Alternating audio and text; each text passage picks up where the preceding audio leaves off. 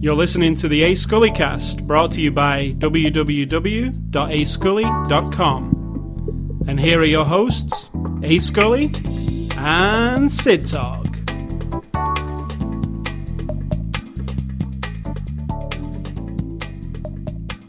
So, Sid Talk, why did you uh, get a screwdriver and take the back off your chair today? Uh, because I have a round butt and it gets in my way. I don't know if skinny people understand.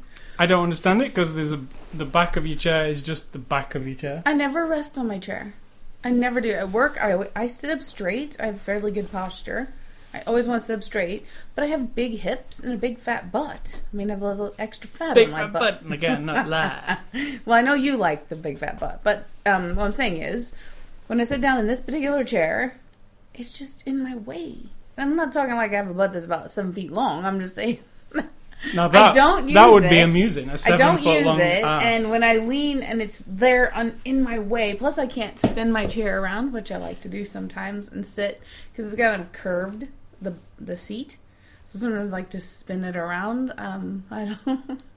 How does this affect you exactly? Uh, I, I- not every week. This is not a discussion from before the show. This was just happenings from before the show. not every week before the uh, podcast, but you do either what I see, what I what I observe in or this here. room, is a chair goes out and a different chair comes in, or a, a chair gets fiddled with for a while, and you you say, "Oh, I hate this chair a lot."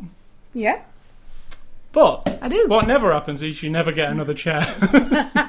That's because I have multiple chairs already, and I feel like I've accepted defeat. That I'm not going to find a chair that makes me feel happy. Now I do like benches, like you said, but I also like this because it spins and it's got wheels. Right now, I'm perfectly comfortable. I got nothing in my way. I'm living free, sitting on this stumpy chair. Well, you have to remind them that, well, tell them that the first day I bought this at the store, I took the arms off. yes, you did. So they. I like to be free. I like to be able to twist and turn. then you should just sit on the floor. I can't. Not long enough to reach everything. All right. Anyway, it is Saturday, April the twenty sixth. So that was riveting to everyone. riveting. You unriveted the uh, the chair. Uh, this is after the show number three hundred and twenty four, and after the show is what is it, Sid Doc? This is the show where you and I talk about a movie after we watch a movie. But it's far more interesting than what you make it sound. it I think is it's the interest is there. It doesn't matter how I say it. Um, and you're married to me. true. Or you're married to me. Mm. oh wait, we didn't do that part. See, you got to do it both ways. Ooh, nobody ever thought of that. True. How about if I just marry you, but you're not married to me? Somebody needs to invent that. I think some people already go by that philosophy, though. All right. So the movie we're looking at this week is Old Boy, the 2013 version of Old Boy, not the original one. But we will probably make mention of that movie. Um, it was released on Blu-ray on the 4th of March, so you can get this one now. It's rated R. It's from our friends at Sony. And Sid Talk, give us a synopsis of Old Boy. Oh, there's this really assholey guy. This is the whole story for whatever whatever version you watch. He's a real asshole, obnoxious. Nobody likes him. Um, he has a young family, you know, young daughter and a wife. He's a real jerk, and then all of a sudden, he's in a room, like just locked in a room that appears to be a hotel, like a cheap hotel room, and uh, there he stays as we see time pass the way it's constructed for 20 years. Then the rest of the movie happens. True. It is a story of several different things. it's a revenge tale hmm at its heart. Uh, it's also kind of sick and twisted, and Kinda. Uh, yeah, I uh, want you to explain to me what you think is more sick and twisted. well, I don't want to spoil it. I know. I'm just saying though. I want to define from for my own peace of mind. and it's when- also And when people see this movie and then wonder why you could say it's kind of sick and twisted, and it's also a remake of a Korean movie, which was a remake, which was a, uh film telling of a Japanese anime manga. comic. Right, but it was only 2003. It's not like it's an old, old, No, old it's not movie old. or anything. It's not old, but it's uh, But we have seen the original. That was several. In We fact, saw the we ori- saw it the probably close to when it came out. Park Chan Wook, who also did Stoker, which we saw recently. It's, it's by him, and he, he it's actually a part of a trilogy that he made called the Vengeance Trilogy, and it's the second Hmm. movie in the Vengeance Trilogy. Um, so we've seen the original Korean version. What was Stoker? Stoker was the one we saw recently, which was his first American movie with the girl in the, house and the Nicole mansion Kidman. Nicole Kidman. okay. Um, so, Old Boy, this is Spike Lee's remake of Old Boy. Remake, reimagining, maybe a little bit. It's not exactly the same. But, It's pretty darn close. so let me say what I think of this version of Old Boy. I did not like it. Oh, not at Um, all. No, there are parts I like, but. And I, I was trying to distance myself from the original one and think It's a oh. powerful movie. It's hard to do. Yeah, but I was trying to think, well, put that one to one side. How is this one? How is this remake of it? And I found this remake of it to be like a dumbed down version of the original. Isn't it more fair say more fair to say it's just retelling this story? It's not really a remake of that Well, it- movie. Yeah, retelling. seen In, the- in fact, the story's slightly different. we haven't seen the graphic novel, so we don't No. know which is truer to the original story. But this story's slightly different anyway. It, it's got some different. Only from the movie. But I But don't find this know. American version of this um, doesn't tell as well. I, I, I don't I don't. It didn't have as much mystery to it. Like that's partially one of the reasons I like the Korean one. Is it's in a society kind of that I'm not familiar with, and there's things that happen in it that In a language you don't speak. right. But obviously we knew what they were saying. But what what I'm saying is it it, it felt more peculiar and mysterious, whereas this one didn't as much. But would it have if you were Korean? Yeah, that and that's the thing I kept thinking. Like, it, it, it, the other thing I, I dislike about this version of Old Boy, or you know, this movie, let's say, without comparing it, is I found it to like be full of stereotypes. And I know Spike Lee hates stereotypes and racial stuff and that, but there was a lot of that, and I didn't like it. Like there was the woman, like five dollar, five dollar, and there Oh, was like yes. there was like the the people who Josh Brolin fights who are like these like Jackie Chan stooge Yeah. dudes who like you know it, it all seemed a bit. I don't know if that was a point. cartoony sometimes. Yeah, yeah, very cartoony. Uh, Even Sharlto Copley, the bad guy, he, he Mm-hmm. even he it was very He's like a he's like what you would an amalgamation of the sort of like a comic book character, literally. British billionaire who's fucked up. Yeah, like a Batman baddie or something. It, it was very like, hmm, yeah, like a guy silly. rubbing his mustache. a bit silly. I thought. And Yes. Obviously, Samuel L. Jackson's character. I despised it. It was silly and and not menacing at all. There was a lot of moments that should have been super menacing in this movie. That because of the comic kind of thing that he put onto it, it made me just kind of go, "Oh, that's a bit silly." The thing you could have done, could have done. Like I know, like I could make a movie, but I'm saying, you know how Seven is dark, Yeah, and you feel you know what's you feel like you've stepped into a, a what you thought was sort of a shallow little mud puddle, and you're going to be able to get right out of it. And then as that movie unravels, you feel your shoes starting to suck in, and then when you get to the thing, you're just it's it's so it's dark, and you feel the music is dark and the color is dark. This one, like I said, when we were watching the extras, and I had that dun dun dun dun kind of that really gritty, Kind of music, like, uh, nine inch nail music, Dubsteppy, industrially right? type. If it added that in, I mean, I'm I don't I I don't want to undo the way it is, but I had the exact same thing. I didn't feel it was, and I don't know that I felt it in the Korean one either. Now, the Korean one, actually, the music in the Korean one was a lot of uh, operatic and classical Yes, music so that, that made it feel creepy as shit. it made yeah, the Yeah. creepy factor wasn't here. No. As- and we even know what's going on. and You know, I mean, this is the thing. We're not gonna. I'm not gonna spoil any of it. no, and saying- I, I don't, I don't think this is bad, a bad movie, uh, because Oh no. because the thing is, this story is a good story, and it actually works as the story again. I was thinking at the end, see, I knew there's there's a thing that Yeah. if you know it, it alters your perception of the movie. Um, and I knew that thing, and it still worked, even though I knew. Yep. Like it, like the thing worked. So I think it's a good story. I It's just compelling. and you know, I have a dislike for Spike Lee. I, I always kind of have like a bias, and I tried to. But this time he didn't show his his I think hand. he did a, maybe one little bit Where? on that television Hmm. when he was when it was showing you time going by on the television. I think he touched on Black history more than anything in there. What are you talking about? Uh, there was a television scene. Yeah, I know what the television. All I'm saying. he touched on. If you looked at it, there was mostly black people on the on the television screen, and he obviously touched on Obama being sworn in. yeah, but he also did Bush and Clinton. He did a very 9/11, small clip of Bush, and a very small Clinton of. but there was a lot of, and I think that was intentional. But yeah, oh, that- see, I think you're reading more into it than there was because I didn't see. I didn't. I mean, I saw every single thing you did. there's a lot of black faces, and I'm not saying that's a bad thing, but that that video there was like, oh, here's the Spike Lee bit, and I was like, oh, Yeah, but the how Spike. about that's just his experience and that's how he remembers. I think it is, and that's years. that's the things that he likes to insert into his films. I'm not saying that is why this film is bad, anyway. For me, right. Um, and this film isn't bad. It's fairly well made. I, f- I feel like, Minus a few stunts. Yeah. Well, I, I'm saying it's fairly well made. Um, but my problems with it is, um, I found in the middle act of the film, if you split it into three bits, it felt like just a normal American thriller kind of uh, mystery thing. It just it lost its edge of like graphic novelish that it tried to keep at the beginning and the end. It kind of lost that in the middle. It was just like a. It just felt normal in the middle. You know, there was no shockingness to it, which the original always had this shocking edge to it.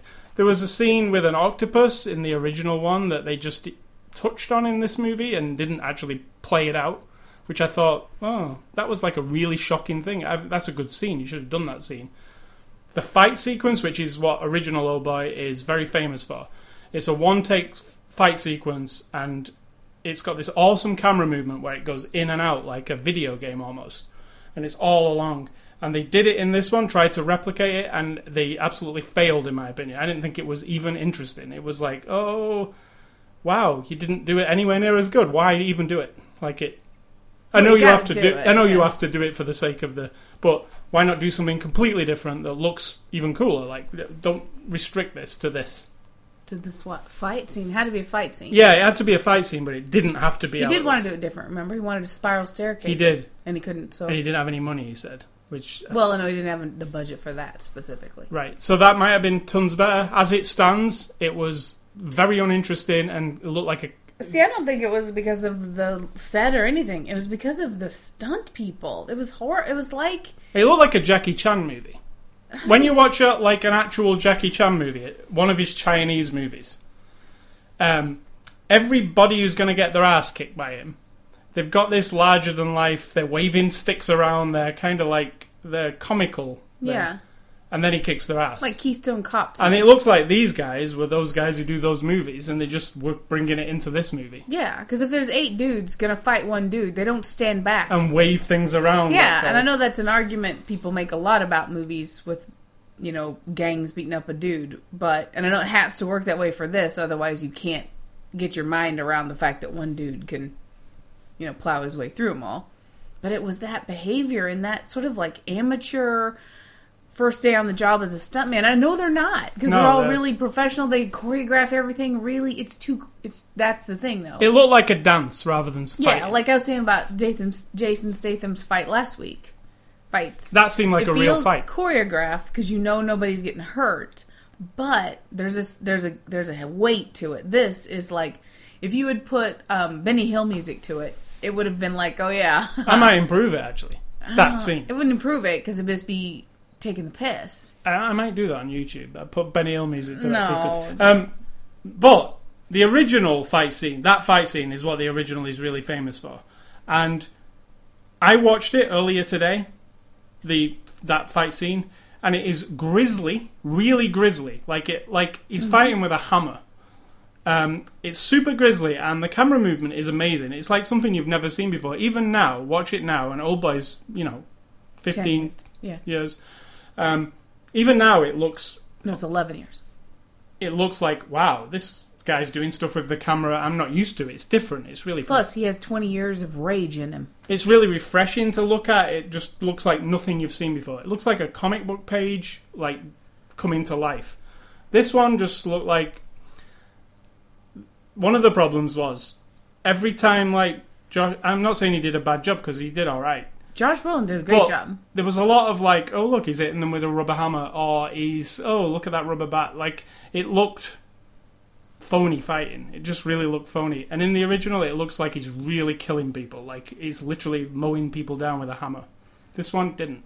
Um, but the special effects in this movie, like the CG and stuff, people's heads are getting blown Yeah. off, for instance, they look really good. Sometimes, There not was, every time.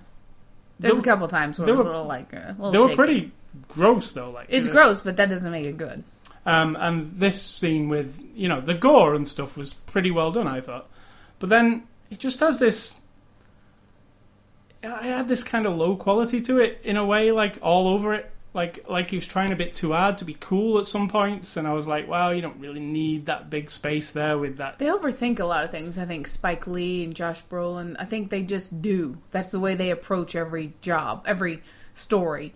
They overthink it. Now, when you really think about it, they want to overthink how you would behave after being tw- like in one room for twenty years, and never having anything. Any. It's not like being in prison for twenty years because this guy had nothing, like no contact with anybody ever. Just that's it in a room for twenty years and they overthink it to where he has to try to decide how would he behave but they make it like like a character would act not like a person would act you know the grunting and the groaning and the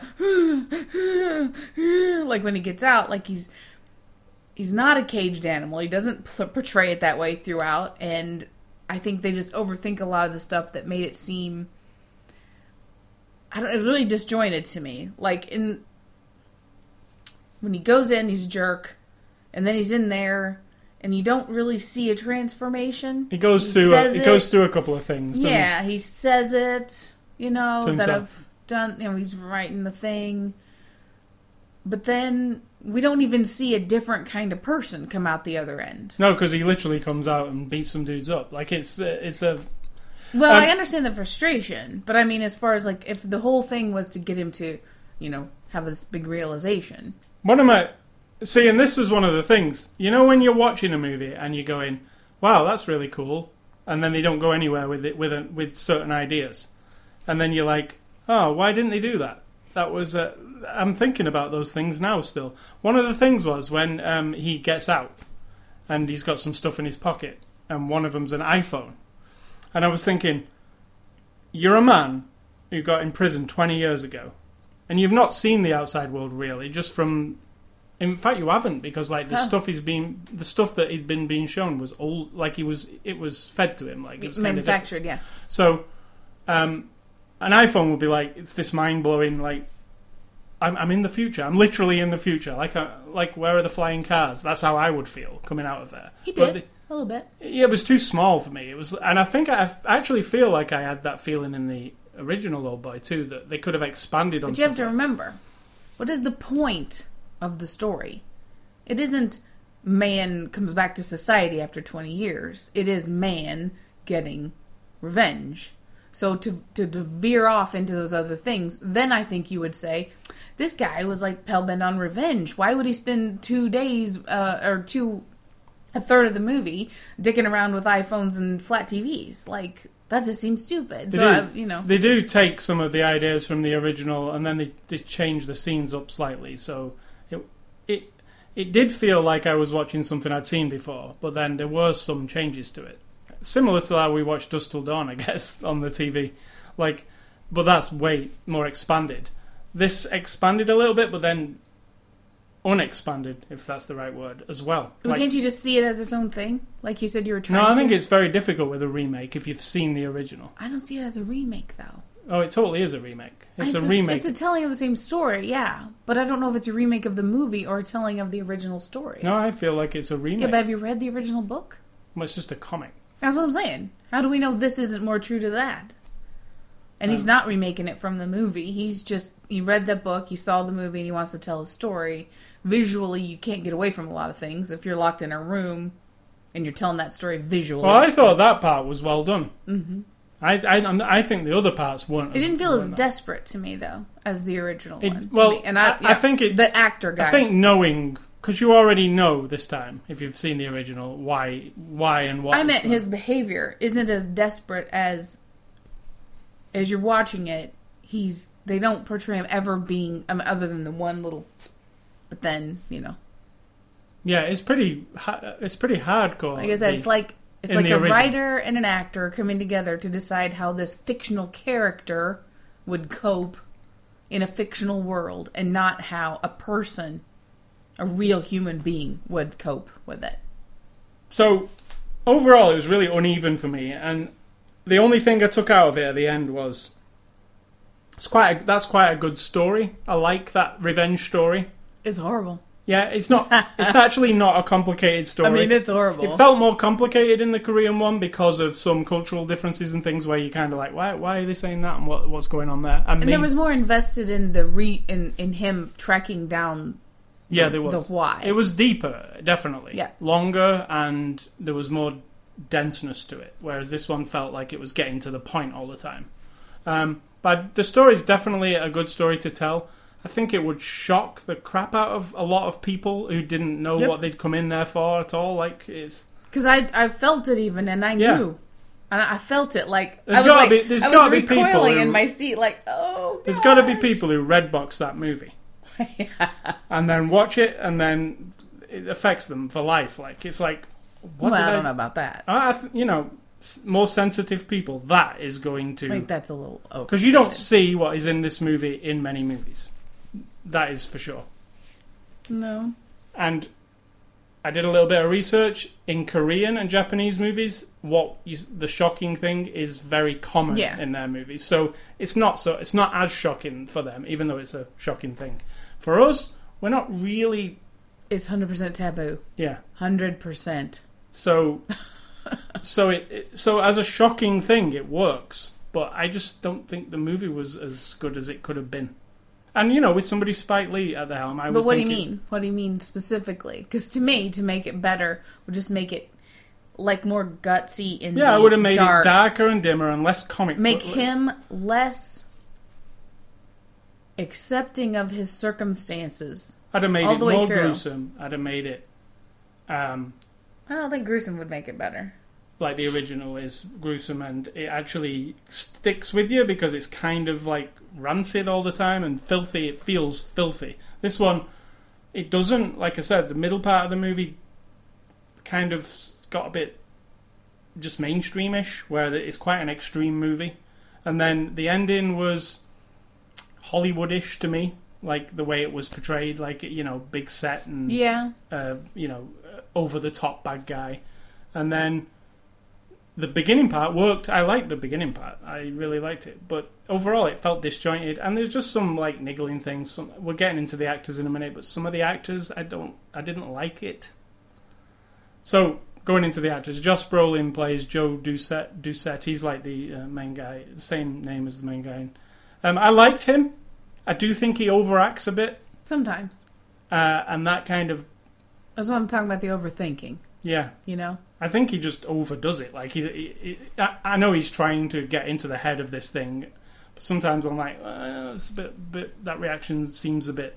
Not that you know what it would be like No, to deal with anything. but the that bit he where deals he's with. bit where he's in the room for 20 years. There's there's bits and pieces of that where I was like, oh really? That's what I'm You saying. Need to rein that in a They bit. take you a know? writerly approach to it, right. you know, instead of like grounded in. You know, you take the writerly approach and then you go, okay, we have to knock 20% off of that because That's how. that's uh, a fictional reaction. It's like I think I would probably go stir crazy. Like personally, then you add 20% of that for some fictional kind of wildness, then you cut that off again to get back to reality. And I think they just didn't they didn't have that so much. And then Elizabeth Olsen plays Marie Sebastian. I'm becoming a big fan of her. She's. I think Mm-hmm. we've seen her in a few films. We, saw her in um, Marcy. Marcy May M- Marlene, and we saw her in uh, Silent Ha- Martha, Marcy May, Marlene. and Silent House, which was that one take horror movie, which was pretty cool. And in here, she does also creepy. she does a fantastic job in this movie. Mm-hmm. She was actually one of my favorite things about the movie because I buy her. Like she really plays the part well. Like it's Yep. She's Um, and the she- best thing in the movie. yeah, I would I would agree. Except for Chinatown, that was looked really cool. I will say. Um, Sharlto Copley plays um, Adrian. Um, Who you love very much. I really love him, and he was doing a British accent in this one, and you know he's got everybody knows by now that he's South African, and he Not has a, everybody. he well they've heard him speak in his native um, accent, and a British accent kind of fits him because his accent's kind of unique. South anyway. African. yeah, but he really does a, a posh British accent actually pretty good. But I don't like the way, and it's nothing to do with him. It's just the way they made his character. I don't know if he made the character or Spike Lee did or whatever, but it was just too much. It was. It was definitely what you would see It's not creepy. And it's imagine- just silly. Like in a graphic novel turned into an animated version of a graphic novel yeah, for heightened ugh, you know Yeah, like the, the the way he held his pinky all the time and that sort of like almost aristocrat kind of. but it was almost into the um oh, what's the name of the mm, spy movies that are the funny ones Austin Powers. yes like that kind of the bad guy Yeah, it's kind of like that. Ooh, you know and i just i wanted him to there were a few scenes where he was tamed down a little bit but And you know, he it's good, but I like him, but I don't like that portrayal of him. And I don't know if that's his was his idea or that's how they told him to be. I don't know. I but- think part of it mostly would be the person, but Uh, Samuel L. Jackson, and I like Samuel L. Jackson generally, and I hated his character. Hate, like hated it. I just want was that even a? It was even necessary. in the original. It's. Uh, Yeah, but I mean, in fact, that I mean, they changed the scene. Like, In fact, that's not necessary at all. I think that whole portion of the story, regardless of how you're telling it, is really irrelevant.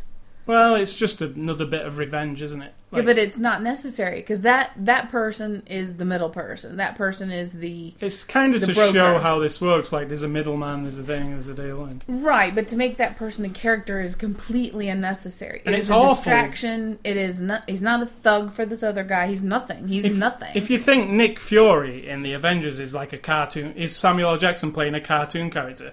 This is even Yeah. more so. Like this is like it's bizarre. It's like what the hell? Who is this person? This this, this person doesn't exist. It's just It's another design flaw in Yeah. the making of it not feel like okay. I know that um what are they called? Uh not Saw. Well Saw a little bit, the original, and Hostel.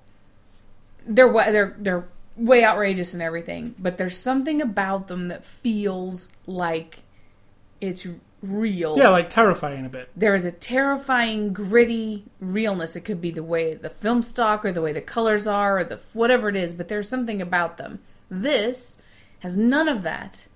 Whereas if you added that to it, you know, undeglossed it a little bit, and then you'd feel like I don't know. And all of them have the same. You know, I think she's the only one that convinced me that she is who she is in the movie. Yeah, and I didn't write him down, but also I'll take this also as something I hated in this movie, and it's Michael Imperioli Hate? as um, his friend. He's from The Sopranos, and you probably last seen him when The You hate him or you hated the character? I hated the character and I hated his portrayal of it. You felt it was just expositional. Yeah, it's Me like too. I'm the character who's here to Yeah, we can't do this any tie other this all way. together. Like, This guy's been locked away for twenty years. He's not going to understand how to use a computer. You So know what? You know, my one of my funniest parts. I almost laughed. Was Josh Brolin at the beginning? He's drunk. He knocks on his friend's door. His friend owns a bar. Knock, knock, knock, knock, knock, knock, knock. Friend opens the shutter up, looks at him, goes, "No, go away," you know. And then, twenty years later, he opens the thing, looks exactly the same. No, he doesn't. He's got different hair. He's older. He's Michael. Imperioli. Oh, Michael! I thought you meant him. He you looks exactly him. the same. I thought you meant him. No, he looks different. Michael Imperioli looks like he it was yesterday. Like It does. and I was like, "What? You could have given him white hair or made him have a, a shaved head or just something." had his hair at least shorter. yeah, or had a put some glasses on him. or- some yeah, some anything. weird Nothing. bad It was movie like, hey, making- that was yesterday. It was actually yesterday. and I almost went, "Really? You didn't go to the any lengths at all? Nothing? Like he's just that guy again." He had a little stubble. It That grew over 20 ridiculous, yeah. um, so no, I did. I liked him in The Sopranos. I thought he was in here. He just felt wrong to me. It just I, I almost feel like he didn't need to have that friend.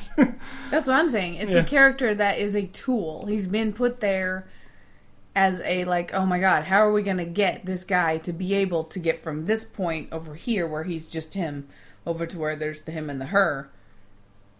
We need uh, some sort of bridge. Oh yeah. So yeah, it's um, it's unfortunate because I really liked this story, but there's a lot of it's messy. This movie. I feel if you hadn't seen the original and you watch this and you like this kind of um, you know, kind of yeah, grimy. but that's on uh, you. Then you need to just ditch that thinking. Yeah, but I tried to and actually think of this movie as okay. I just want to expect, but then there was things in this I didn't like. I didn't like also, and I didn't write a name down. Um, he he has like a the bad guy has Mhm. like a Japanese um, Lady. hit hit woman or whatever she is. Yeah. Some like it was just style over substance. She she looks awesome. She's like in a sexy dress or whatever, and she can beat people. But it, it just seemed Yeah, after Josh Brolin just kicks the ass of about forty dudes, then yeah, she like can one dude bring can her- take him. Yeah, well, it- she can just bring him down. Well, I'm not doubting her prowess. I'm just saying it was a bit of a leap. yeah, there was, you know, that was all. It was window dressing, and I'm not being sexist or anything, but it literally was like, hey, we, she'll look really good in this She scene. looks intense. it just, yeah. So, um, moving on, directed by Spike Lee. We all know Spike Lee. Do the Right Thing, 25th Hour, Inside Man, Malcolm X. Now, Spike Lee has like I uh, went back and looked at. I've seen a lot of his movies, but he does really different projects. He's kind of, you know, he does a very serious movie that you know will be well respected, and you know, like Malcolm X, and then he'll do this, for instance, or Inside Man, where it's just like a Why do you think there are different levels of respectability? I, I don't know. You I mean, just because the person in the one movie is a real historic figure doesn't make it any more. no, I don't. I mean, I just mean the types of movies he makes is quite quite varied. Like he does, like you know, uh, he did a documentary about Michael Mike Tyson because he loves Mike Tyson. Just recently, um, he chooses lots of different projects. I, I guess like Steven Spielberg or somebody like that, where you probably get bored with doing the same thing, so you take on different. I don't know um, about bored. but he, he definitely. I can always see him in a movie though, and that's my issue. I don't think you can this one. I think No, I think I feel like I could where what exactly? just the way it Because you've is. defined Spike Lee in the past by his rants and raves in the middles, like the the character having to rant about something. Yeah. I mean there wasn't that in this that. movie because there was no room for that. I don't think if you showed this movie to people and didn't and they didn't know that they would go, "Oh yeah, that's a Spike Lee movie." I think not at all. In fact, But I know Spike Lee's widely respected and people love him. Some people think he's the greatest filmmaker ever. Ever. Uh, if you watch this movie, and and he was told at the end this was by Spike Lee, I don't think it would make you. You would probably think, "Wow, really? Like this is just a Mm. mediocre action kind of movie." It's just I don't know about that. Like people who love somebody love them, don't they? They'll find the good yeah, they would find a good, but because there's nothing bad about this movie. I think there actually is some bad. I don't think movie. there's anything bad, like as a whole. It's just that my thing about the things that bug me, I don't like fight scenes anyway. So when you make a fight scene that is ridiculous, but it's plunked I'm- inside of a movie that's supposed to be really dark, I'm just very surprised at all those stereotype type characters, and it doesn't seem like something Spike Lee would do to me, but obviously he did. Like it's just very but that doesn't make it bad. That's just things that you don't like. right. Well, I didn't say it was a bad movie. I said I like the story. I just don't like the way he, not the way he directed it, even because it's fine. Mm-hmm. It's not mind blowing or anything though, and I was actually intent on seeing that fight sequence because I knew, oh, they're going to do that fight sequence, and I love that fight sequence. And I was, the fight sequence ended, and I was kind of like, oh, they did the fight sequence. That's all I can say. They did that fight sequence. Like, I, I wasn't impressed, or in fact, I was not impressed. I was like, wow, it looked like they were all play fighting, and it wasn't actually But intense. subtract the first one. What would you have thought, if you can? I'd have thought it was just Over a, the top a one, a one shot fight sequence that looks like they play fighting because it really really does like it's not intense. There's you know there are levels of blood in this movie. Like just before that sequence, somebody gets a hammer in their head and, Yeah. and it's really vicious. Like and I thought wow they're really going hardcore. And then that fight is just really rubber hammer man hitting people with hammers, no blood or anything. It's just people. There's a little blood. but it's not like crazy, No. like Kill Bill or something. I, I'm even thinking if you did it like that, like extreme amount of violence, it would have been it played better. I would have felt like, oh my god, In this fact, is when the elevator opens, there's more blood around there Right. than there was. So it saw felt didn't feel visceral. Like it just there was no like in the original. Plus, the noises were like boing. Yes, boing, yes, they boing, were. And in the boing. original, it's the noises of like hammer in somebody's skull kind of noise. It's horrible. Like you, you're going You're ugh. comparing again, but I get But it. I'm saying that that it doesn't have any impact. There was no punch at the end of it. I was just like, okay, he got through all those dudes. It was kind of non. It didn't look that hard because they look like a bunch of buffoons. Yeah, like yeah, really, yeah. So um, Not that I could get through them, but So moving on to extras, and there are a few. There's no commentary, um, unfortunately, but there's the making of Old Boy, which is like a 20 minute. it was pretty good. It does have a lot of on the set stuff, which I always appreciate, and I like seeing how things are made. And there's a bit of a table read between Brolin and Spike Lee, where they just, you know, Overthinking things. yeah, I just want to be sitting there going like, "Hey, dudes, rela- lighten up, lighten up, lighten up a little bit, or darken up. Like something needs to, like something needs to happen here because I'm not going to kiss your ass and tell you it sounds great." And then there are some alternate and extended scenes, talking heads, which is exactly what that sounds like. Talking heads. It's they people- know what they're they know what they're advertising. and workout video, which is just some viral internet video that they just put it shows him doing his workout routine while he's locked up. while it plays uh, audio from a workout video, which is in the movie. It's not really much in the way of extras, to be honest. But um, But it was enough. It was totally enough. I, I would like to hear Spike Lee's.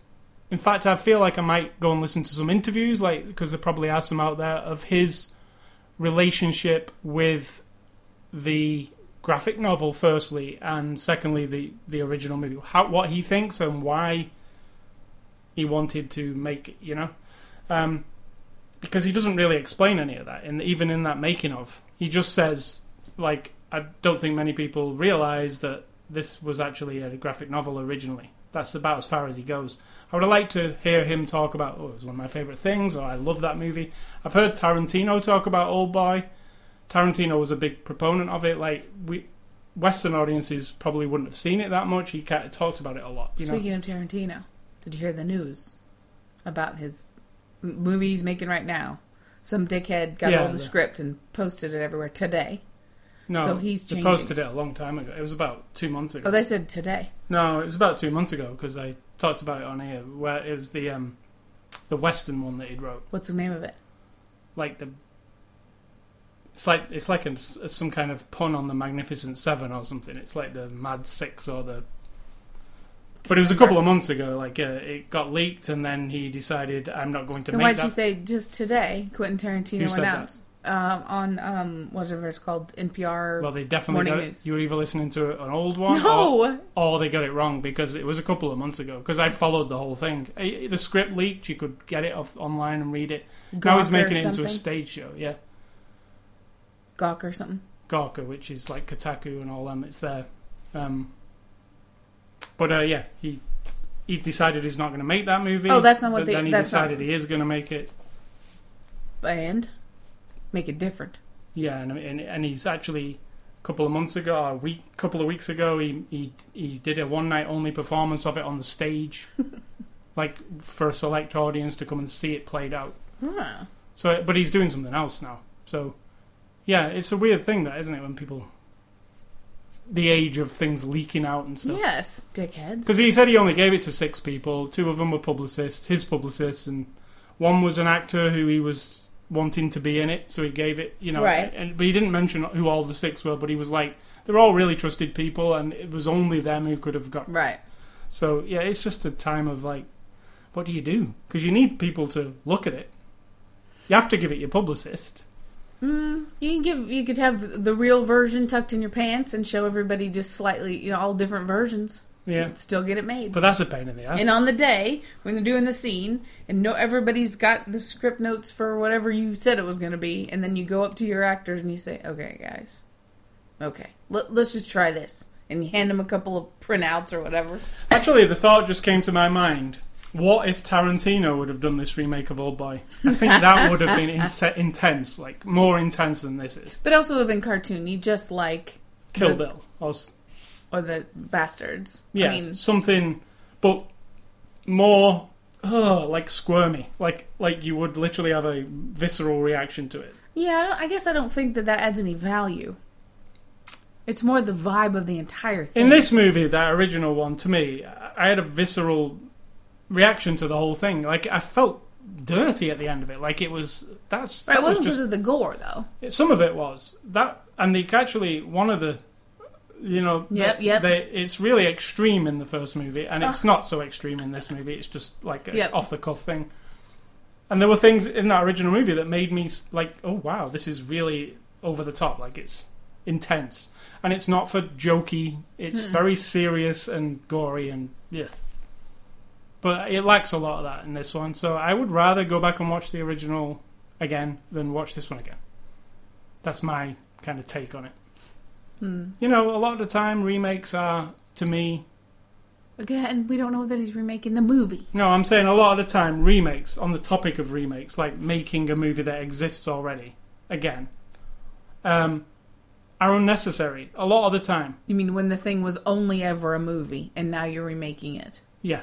Like, is a prime example: The Evil Dead that we watched last year, the remake of The Evil Dead. It literally was a remake of The Evil Dead.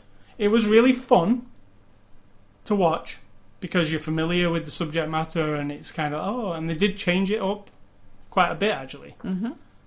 And that's where that one worked because they changed it up enough to where you don't come out of it going, "Oh wow, that was just the same thing," and it what a what a load of pointless. Um, but that Evil Dead remake, I can take it or leave it as well, because the original's such But a you can with any remake. Doesn't matter how that's good that, it is. and that's my point. With remakes, for me, I'm a bit of a take it or leave it. I've never had one. Actually, I've had one yeah, I was gonna say. where it actually improved. The original, like, almost doesn't exist to me now on this one because it is better than it, in my opinion. Like, it's better. What are your recommendations. There's a couple actually, but it doesn't generally happen, and it didn't happen in this, unfortunately. But they are two different movies, which should just be two different movies. Yeah, but we've said that, and I said at the, right at the beginning of Don't this dismiss review, it. That's the way it should But I said right at the beginning of this review, it would be hard not to draw comparisons to the movie, the, the other movie that exists called Old Boy, that is exactly Hmm. the same story. Funny thing is, I don't compare you to my first husband all the time. That's a good thing, right? I'm not a movie though. So, very true. so um, in conclusion, this is what I would say: if you haven't seen the original and you are not opposed to watching a foreign language movie with subtitles, I would see the original. I wouldn't. I would see this one first and then see that one. No, I think this would ruin that one. I would Oh, see you the mean better the- one first. In my opinion, the better one is the original. But not a lot of people like But a lot of people are opposed to watching foreign language movies for whatever reason. Then watch this one because the story is a good story and I think it's a good story to tell. I just feel that that's the reason this one is made. It's for the American audience who will not watch that original one because they will never come across it or they will never, you know, Yeah. challenge themselves to watch it. That's what this is for, and in that respect, it, it works, I guess. But for also, me, somebody could be watching that story and go, "Oh, really? That again?" Like that's a lazy way to make a bad guy, which is kind of true. But it's a horrible thing yeah. and a weird, twisty way to get to it all. But it's a good story. It's just I feel the other one is a superior telling of that story. But it's for a specific person. A Korean film that's nearly three hours long with subtitles is not for everybody. No. It is on Netflix, by the way, the Mhm. original, if you want to see it. I've got Um, it on my queue. So that's all, Boy. Um, unfortunately for me, it's not the you know I did enjoy parts, but it was there was a lot of parts that I didn't like as much. So, and for you, I like exploring the idea of. I would like a movie just about a place that locks people up, not a prison, just a place where people can be locked up either by the, their own self, by their own choice, or by someone else in a mysterious way for many, many years, and the story about that place intrigues the shit out of me. So that always interests me. The idea of someone getting locked up because I feel like it was you, know, you could in the time that he took to tell that portion, you could have done so much more than just have his hair grow and have him fall in love with a mouse or whatever he did. You know, like fall in love with the idea of caring for the mouse.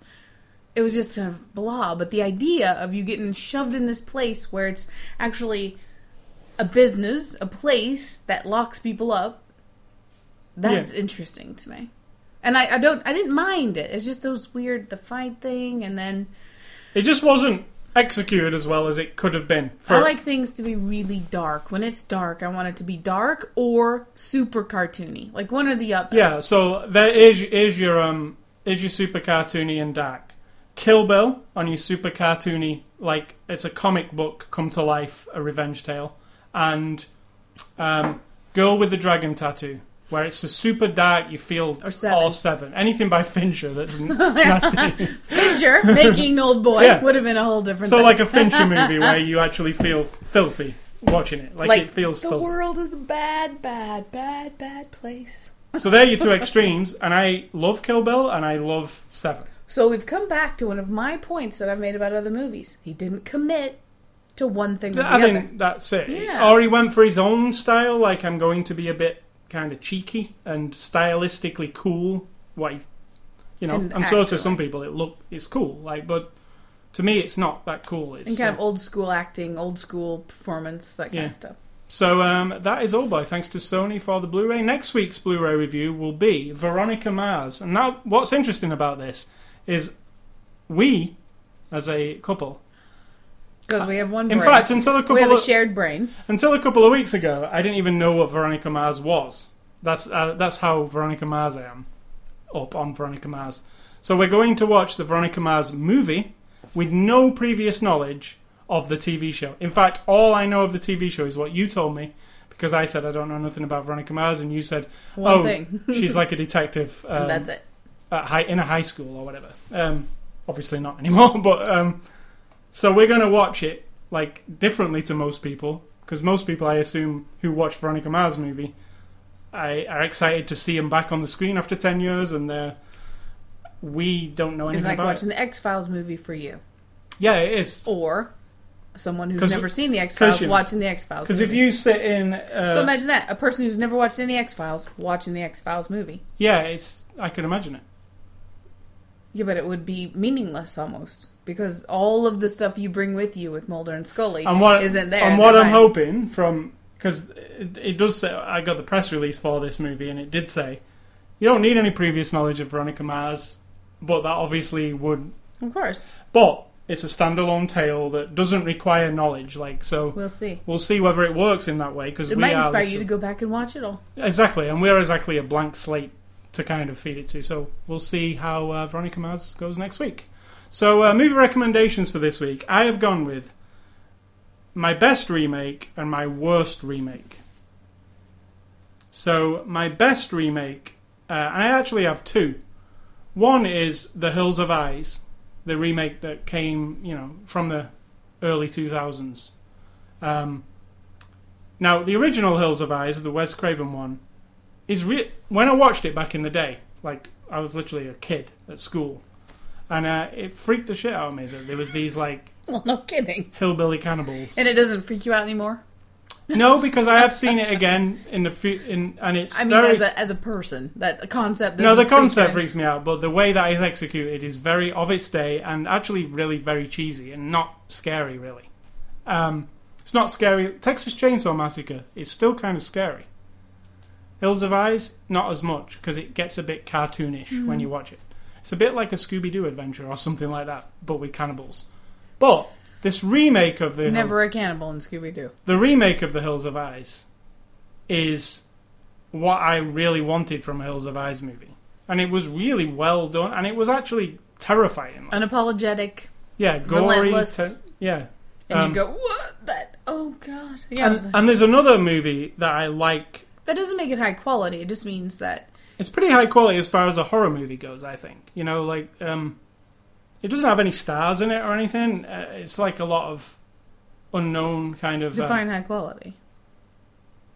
it's well made. Like it's not like I've seen a lot of cheap horror movies, and it's not that type of horror movie. It's actually a big, like the Evil Dead remake, like a big budget kind of Mhm.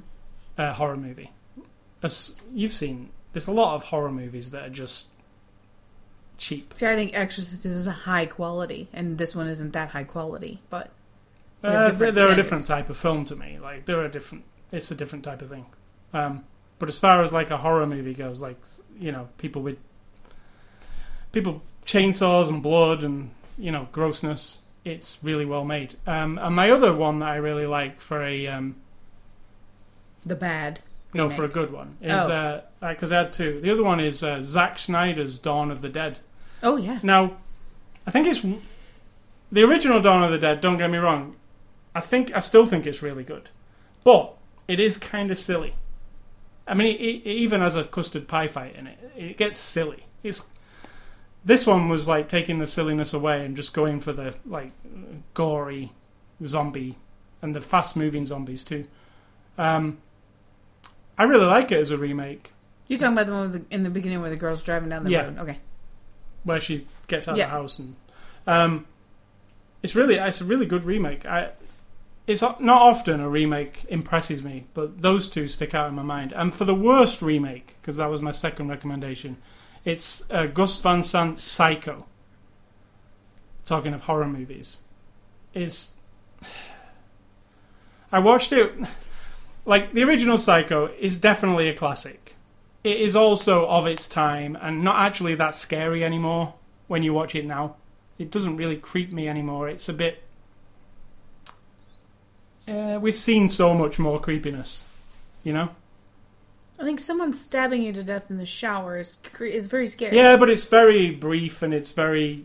Yeah, but you have to get in the mind the mind of that thing You happening. do, It's terrible. to me, like it's But you're saying keeping your dead mother in the cellar is not a big deal. no. The the suspense in the movie works just fine, but the horror element of it to me, I've seen so much more horror like since. It it's not quite as effective. So, what they tried to do with this Psycho remake is, uh, well, it was weird.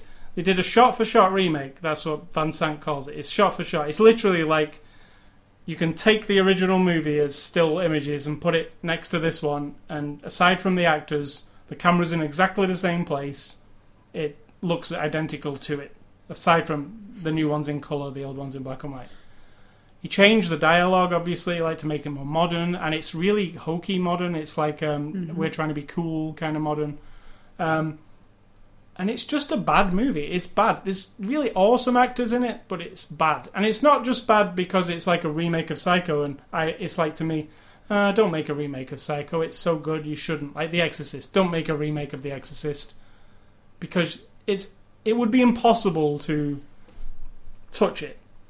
It's not because of that. It's just because I don't know what was going on in the guy's mind. It was like, why even do it? Like to He's me, a little up his own ass. Let's be honest. that's how it feels. Like Yeah. it feels like we're trying to do this cool version of Psycho, but we respect Hitchcock so much we're using every single thing that he did, even his We respect him so much. We're going to try to make a movie that people will see instead of his, yeah. or go see his and then come. It's a yeah. really terrible remake. There are some movies that should never be remade, in my opinion, and the, mine are E.T. Don't ever remake E.T. Don't ever remake Raiders of the Lost Ark or Star Wars. I mean, don't Exorcist, Exorcist and uh, Wizard of Oz. The Goonies.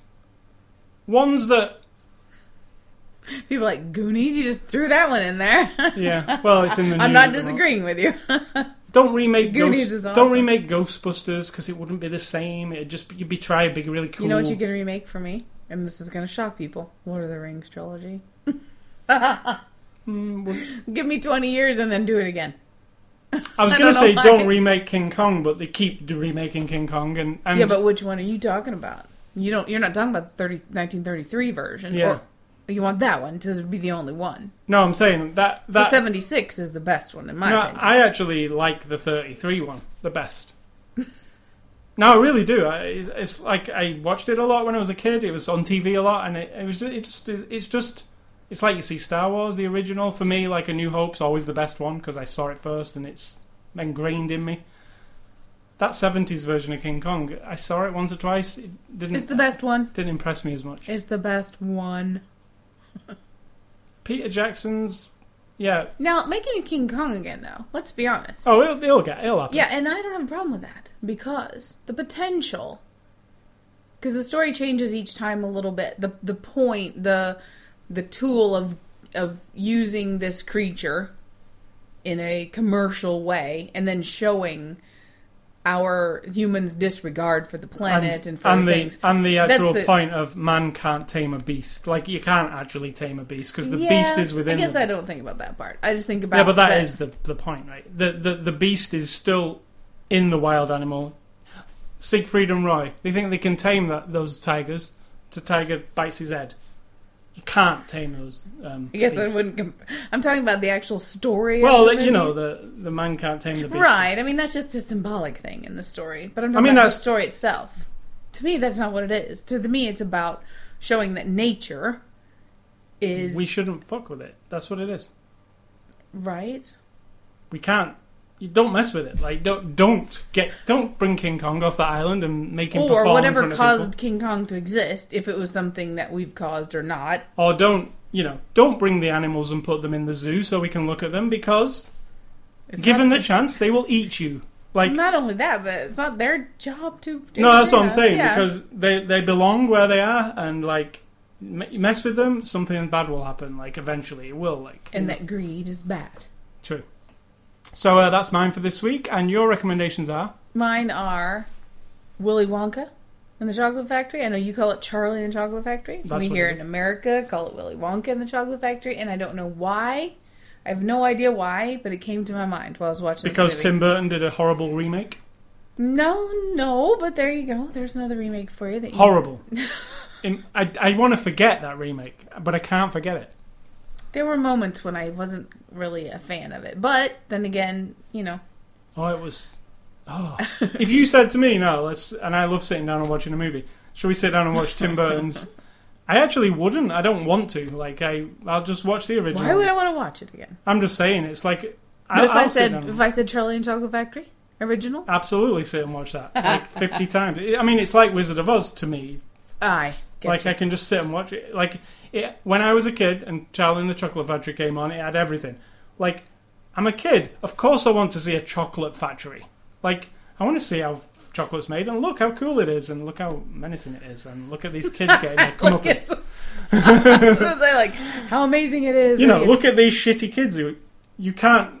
You hate them, don't you? I mean, like they're, they're Well, it's a lesson. They're supposed to be teaching you a lesson. They, they are, but I mean, that you shouldn't be all those. But Charlie's so sweet, and look at these kids; they're all spoiled and they're a mess, and they all die horrible deaths. I didn't see Charlie. I didn't see it till I was a grown up. So It's really, really kind of hideous and like horrific, right? yeah, But dressed in like a nice, pretty musical, you know. and I that's I don't know why I thought of it. Um, and the other one is a show I've been watching called Gardener's World. It's BBC. it's a British gardening show, and I'm sure that's not really for everyone. How long has it been running? Since the year after I was born. I haven't been watching. I, if I could go back and watch them all, I would. But um, I kind of get into watching gardening videos. I told you earlier that I'm not into pornography at all. I think it's just bullshit. Like sex is sex, and you do your thing, and it's awesome and all that. But to sit and watch two people fucking is like. I'm sorry, but it's like if you don't have a brain in your head to get that going in you, I don't know why you'd sit and watch people do it. I just don't. I just don't. What's that got to do with gardening? Well, when I sit and watch a gardening, people gardening, like digging in the dirt and planting their flowers, or someone drawing or painting like up close, I think I might that might be my pornography. Because I get like not sexually turned on, but so inspired to do that thing. I'm like on the edge, like I've got to. Oh, look at that! Look how soft that dirt is. Look at him pulling those rocks out of there. Oh, look how nice those roots are. I'm totally there. So you look at gardening like porno, you're like, oh, look at those radishes. No, it, it's not Ugh. sexual. That's what I'm saying. Sex shouldn't be something that you have to watch two people doing in order to do it. Gardening and art are like I can do it, and there they are, and it just look how luscious it is, and like it just makes me want to go do that thing. So I get it. I like these hand movements. You're like milking or something. No, I'm planting. This is a Oh. there's a plant in my hand, and I'm putting it in the dirt. Oh. You've turned a pot over, and so that's what I'm doing with my hand. Like I'm putting a plant here, and then you put it in the dirt, and you feel the dirt, and you smell the dirt, and it's all very like inspiring to do that thing. So I kind of get the pornography, but to me, I, why would you need anyone to inspire you to? So gardeners will nothing to do with these. It's no. It's not a remake or a no, or a it's movie. just that I've been watching it, and it is. I would inspire. I would want. I would advocate anyone watching a show or a thing, or find YouTube videos about the thing you're interested in, minus the pornography, um, because it's so very satisfying.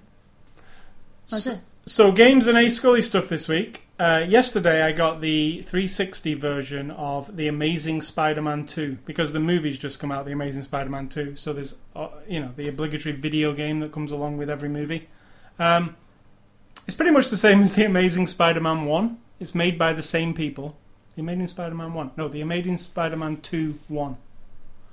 It's uh, pretty much the same game, even down to like Stan Lee is in it. Bruce Campbell's not in it this time, which kind of was a bummer for me, like because he's always in the Spider-Man games, but this time he's not. Oh yeah. Uh, it's a 360 game, so it kind of looks a little bit dated now, like graphically. Um, it's an open world game. You're in the city and you swing around and you rescue people. Do you know what? It felt like a, uh, you know, when you like, uh, we need to make a Spider-Man game for a movie. It felt like that. Was that fun at all. Uh, mm, hardly. There's a very small amount of fun to be had, but not a sixty dollar kind of fun. So uh, yeah, that's the Amazing Spider-Man two. I w- don't bother. If it's like a dollar on Steam, get it get it there. That's So it's low. It's just one of those movie games that's just So why were you torturing our nephew into watching? he likes play it. Oh. Really like he really likes the Spider-Man games. They're one of his favorite games. And you're totally ditching it, ditch, dissing it. No, he likes it. That's why he was Right. excited to play it. He asked me the other day, um, it was when's the new Spider-Man game, um, and he likes them. But I think he just likes the idea of swinging around the city and the web. But as far as the story and all that goes, it's very generic. You know, it's you can tell they're just making. They need to have a Spider-Man game. That's what they're doing. It's not like The Last of Us or Uncharted, where you can tell that they want to make a really cool game with a good story. Or Batman movie game. Even the Batman games are actually over and above what a licensed game movie game is. Um, the other thing uh, I wanted to mention is Hearthstone, that card game that I play a lot of. They announced at BlizzCon, which is uh, Blizzard's annual convention, that they're adding a single player component to Hearthstone, which is like a story mode that you can play through on your own, and you're playing against AI opponents. And when you complete the story, you're given some new cards that are not available to anybody How do you else play a story with a card game? because because the story is well we don't know because they've not done it yet but i'm assuming that all the characters in hearthstone every card is a character from world of warcraft so there's lore behind that all the characters mean something they're not just an ogre and a, they all But I mean, mean- how do you play through? Do you become get in a 3D world and you play it? no you're just playing hearthstone but there'll be a Right. story involved so the story might be as simple as uh, you turn up at a tavern and then you play a game of Hearthstone against somebody who's telling you a story about his battles in World of Right. Warcraft. I mean, I don't know how it's going to go down, but it's going to be this single player version that's, you know, you'll load from the main menu. And when you finish it, you'll get new cards. So they're adding actually a bunch of new cards. I think they said 40 new cards, which might sound, oh, they're adding some new cards. Well, it'll actually change the actual main game so much if there's brand new cards with new things that they can do and you earn the cards through playing this single player adventure. So it's a new thing that they're trying with it, and I think it sounds really cool. Um, Hearthstone's free to play, but this single player adventure will not be free to play. You will buy the access to playing it with the in gold in-game gold that you've earned from the multiplayer. So you don't have to pay any money. You can pay money. It's they they're saying you can pay twenty dollars just to play it immediately, or you can use the gold you have earned from winning games in multiplayer to buy entry into the single player. So, whichever way you do it, me I would probably pay the twenty dollars because I play Hearthstone every day, as you know. Every Um, single day. Yeah, and I've not I've paid them about well, how much did I say I paid them? Five dollars in total, like for the whole For And, many hours of pleasure. and there's never a day where I don't want to play it. It's It one of those games. It's easy to launch. It's one of those very- games that right now, as you talk about it, you're just itching to get Yeah. a game going. and it lo- and you know what? It loads really quick. It's very easy to get into a game and play a game. Seven or eight minutes, you're done. Then you can go off and do whatever else you was doing. Um, and the other thing is, every day they add like a challenge, and that challenge can earn you gold if you do the challenge. Like today's challenge was win three games. So I won my three games. They gave me some gold, and then it says come back tomorrow for another challenge. So there's always an incentive to come back every day. I think that's called, let me think, carrot on a stick? Kind of. But because the game's so enjoyable to play, it doesn't feel like a grind or anything. So that's Hearthstone, and it's going to get this single player in the fall. So I'll talk about that then. Uh, I haven't been playing any other games this week, but I have started watching a new TV show on Netflix, and that is Orange is the New Black, which came out on July the 11th of last year um, on Netflix. It's a Netflix exclusive show, so you can only see it there. There's no other way. Um, along with House of Cards, which is their other big show. Um, it's a show about a woman's prison. Don't, let's not forget Lilyhammer was their first venture into yeah, TV Lilyhammer is, is also. There's two seasons of Lilyhammer. Yeah, that was their first one. Um, but this one's about a women's pri- women's prison. It's kind of a comedy drama. Um, and the new season of it, season two, actually comes out in June. So I've picked a, exactly the right time to watch it. It seems because I'm really into it. I'm like seven episodes in. There's only twelve, I think. Uh, so I'll be done with it this week. I've really enjoyed it. Are really you gonna enjoyed make it. us hit our bandwidth cap? What? Are you gonna make us hit our bandwidth cap? Not really for twelve episodes, but it's um, it's a really really cool show. It's very funny. I like everybody in it. Jason Biggs is in it from American Pie, which I've not seen. Actually, not really seen him since American Pie. So he plays a fiance, and she goes into prison. But they had the opening episodes like she did something 15 years ago, and she decided, I can't live with this thing that I did. I am going to turn myself into the authorities, and then she goes to prison, and uh, hilarity ensues. It's not all hilarity. It's uh, there's a lot of really touching kind of stuff in there about you know Why relationships people and are in people. prison? Yeah, and some people are there because they should be, and some people are there grey areas. Circumstantially, yeah. Uh, so it's really it's really a interesting show. Um, it's on Netflix. The other show I've been watching this week is uh, Derek has restarted, which is Ricky Gervais's uh, show. It's on Channel Four in the UK. Um, the new season has started, and that will be on Netflix. It's a Netflix exclusive in the US, but that'll be in a couple of months. But it's on in Britain at the moment. Um, you watched the first season of Derek with me. Correct. What do you like it? I do. I think that Kevin guy just ruins the show completely for me. Every time he comes on and talks, I'm just like, I like him. I mean, I like the guy. I don't really like the character, but that's the no, idea he, of that he, character. mil- he just he focuses on it too. It just ruins it for me. It's like the the worst thing you can put in there to me to make all the other night the genuine. I mean, you can have a bad guy who's a dickhead, but don't make him such a beloved person to the people who are actually decent human beings. I I get it. Derek is forgiving and he accepts people for what they are, but that guy when he's on there, it's too long, too much. and I Derek, Derek is um, if if we we didn't explain at all, it's a, He's challenged. it's a British show. I guess I'd say. Ricky Gervais plays Derek, and he's yeah. Um, I was going to say, He's mentally challenged, like, but he's not. He just had. I don't. but he's in an old person's home.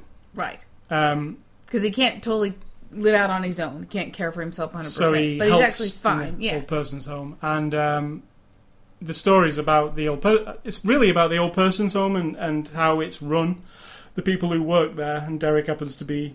Is, is he a worker or does he just live there? No, he lives there and Yeah. he just helps out. I think, and you know he is and it's all about taking people for who they are. And overlooking or accepting or trying to help people with the bad things like drinking or being a dickhead or whatever. And he doesn't see that.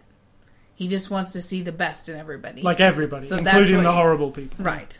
Um, but it's I like Ricky Gervais's stuff. Sometimes he's like super sentimental, like hitting you over the head with sentiment. Yep. But um, I do feel he's got it's got a really nice message to the show, and it was criticized in the first season of like, oh my god, Ricky Gervais is making fun of uh, like because the public, the um, press only watched like 15 minutes of one episode and then say, oh yes, Ricky Gervais is making fun of handicapped people, and that was all I heard about it. They call them handicapped? Yeah, handicapped people. That doesn't seem appropriate. Um, and then, not. and it, it's actually not that on on the surface. If you're looking at it and you watch it for like five minutes, you might think, oh, maybe it is that, but it is absolutely not that. It's It's the same as Lily Allen's thing. People are stupid. They don't get what's going on when you make a piece of art. no. like, people are stupid. I mean, people part. Can't be in the artist's head, I guess. But then. Yeah, but you get it. yeah, so you don't have to be in the artist's head to get the what's just like a tiny bit below the surface. You have to just learn to examine things with a rational what's the what's the thing? Um critical thinking. A little bit of critical thinking goes a long way. and it's way. quite obvious when you look at things. If you go and look at Derek and read some of those horrible reviews that came out when it first came out, just go back. Even the Daily Telegraph in the UK said that exact thing. Like, um, Yeah. he's just making fun and taking advantage and blah blah. If Exploiting. Yeah, and if they'd have watched, it's so far from that. It's it's it's the entire opposite of that. But they just look at it on this shallow, like, oh, what what have I got to do? Watch this Ricky Gervais show? Oh, let's see. Oh yeah, he's just making fun, isn't he? Yeah, we'll write that out, and that's it. I'm Everybody. not sure if that's how it goes I'm saying down, that's but- just how a shallow journalist Yeah. goes. Like he just goes, oh yeah, he's just up to his own tricks. When he's in stand up, he makes fun of everything as well, uh, handicapped people and all that. So that's what he's doing here. Obviously, he's making fun of Karl Pilkington in that idiot abroad. He's calling him an idiot in the title. You know, um, there's a bit more to it than that. Mhm. You just have to look under the surface. So, um, what else have I got up on there this week? Uh, E.T. in the desert. so uh, today, What are you talking about? yeah, um, there's an urban myth or a weird. It's not an urban myth. What is it? Well, an urban myth doesn't isn't real. So it's not an urban myth. Right. myth. So it used to be an urban myth. Like everybody saw it as that. There was this in the seventies. Everybody who doesn't dig below the surface. In the seventies, there was a game called E.T. and it was based on a popular movie of the time by Steven Spielberg called E.T. Made by Atari. that you all know about. And there was a game made for the Atari um, VCS called E.T. And it was a terrible game. I've played the game. It was a. It was the days when graphics were just blobs on the screen, and you could barely tell it was E.T. And the game itself was very poor, and you wouldn't want to play it for more than a minute. In fact, now you wouldn't want to play it for more than 15 seconds. You'd be like, "What?" and turn it off. But that game was Atari hedged their bets on it. They, they decided there's this massive movie coming out called E.T. We're making the video game. We've got the exclusive rights. So we, people are going to want this video game. The Atari's a huge hit. So they made a lot of this video game. And in the back in the day, it wasn't just CDs that they pressed; it was cartridges with silicon chips inside. So they made a lot of them, and then it turned out they didn't sell because people realized it was a shitty game and nobody wanted it. So the story was Atari went to the Nevada desert, dug a big hole, and dropped all the inventory of ET in the hole and filled it in with concrete, they said. Now, up until this day, it's always been a oh, did that really happen or is that just bullshit? Like, so today, today, they went to the where it was supposedly supposed to be and started digging and found some ET cartridges in the hole. Now, it's a developing story because they're doing it now. It's not just a hole. It was a landfill. A landfill. yeah, where other things were also dumped. Right. Now they've found some ET cartridges. In fact, they've found like shipping boxes with five cartridges, like like as they would get them in the store. Um, Not in pristine condition. no, really ripped up. I mean, the cartridges look really good. I've I've seen a couple of pictures earlier of the actual plastic cartridge because it was inside a box. The box was all torn to pieces, but the cartridges have survived quite well. But the big story to me is how many of them are there? Like, because all I've seen, and I've just I was reading the latest news just before we came on here, was um, they found five or six. Now, that's not that impressive, really. Yes, that that proves that some were thrown in the desert, but it doesn't prove that they were thrown in the desert by Atari, does it? Mm-mm. Because that story's been a story for 40 years, and there would be fans of ET who'd probably go and bury some out in the desert themselves just for the fun of it. What do you mean? Like, I'm the fan of Atari and ET, and uh, there's been this urban myth that Atari dumped all this shit in the desert. So, we're the ET fan club, we're going to get together a load of ET cartridges and go and bury them in the desert. Maybe 20 years ago, just because maybe one day people will start It just digging. happens to be in the exact same spot that they said they were with the last time. Right. Go and go and because it was go and put them there. I mean, it's private property. So right, but you know, people do all kinds of Yeah. shit. People sneak into Area 51 and all that kind of thing, don't they? So it could just be that. Do they? Well, Not they're, sure never, they're never that. seen again. But I'm not know, sure about that. people sneak into all kinds of shit, don't they, and take photos or do things. What I'm saying is, it doesn't prove Mm-mm. unless they if they find a big hole and they open it up and there's a million of them in there, then. But I'd like to see like more than eight, like because there's no story in that they threw eight cartridges in a in a hole. Let me just speak for everyone that isn't you and your community. It isn't a big story anyway. Well, But you it's a guys video are, game I know. what I'm saying. Well, it's, is it? Yeah. Because it's been talked about for so long, and I Right. always thought it was a joke, personally. I, I didn't think it was real. I always thought, like, eh, it's just one of those things that people say, like somebody, you know, Chinese whispers.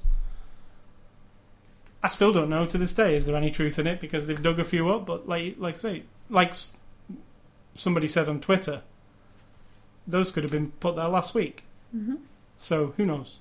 But um, I like these th- the kind of things. It's kind of fun, and it's uh, especially a history of video games. Maybe maybe they will find a million of them. That will be a big story to me.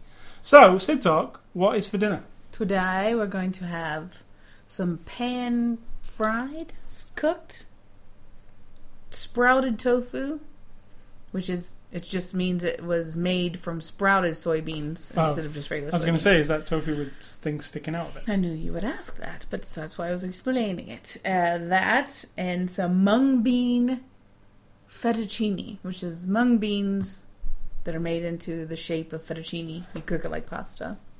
Mung a very bean. It's a very Doesn't sound stuff. appetizing, does it? Mung. It is when you've watched enough videos about people who love eating mung beans. So to me, I'm I'm subtracting. the name doesn't do it any justice, I guess. Well, mung bean fettuccine. That sounds good.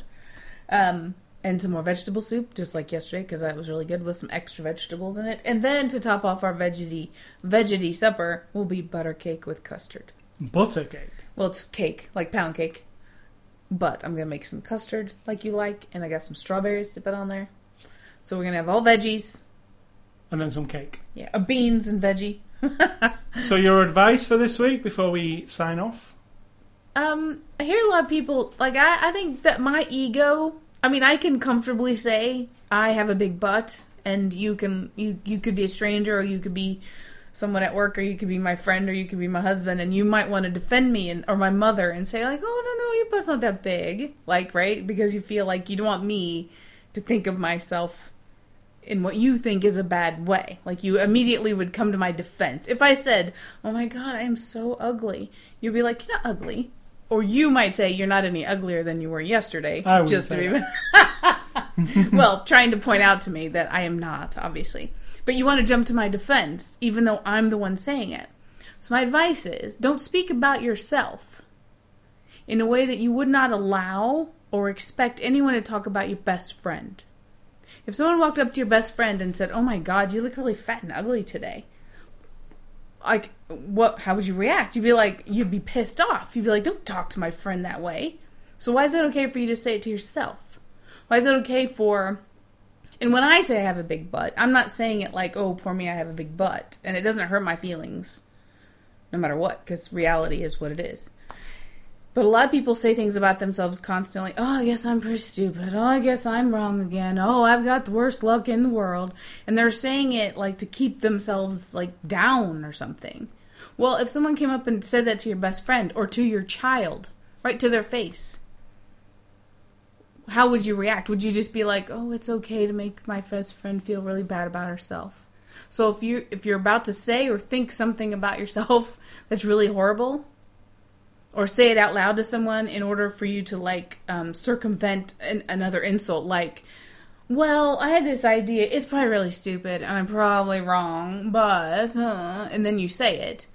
Well if someone came up to your kid and said well you're really stupid and that idea is just totally wrong Right? you would feel like you want to smack them so why is it okay to say it about yourself in an actual negative way?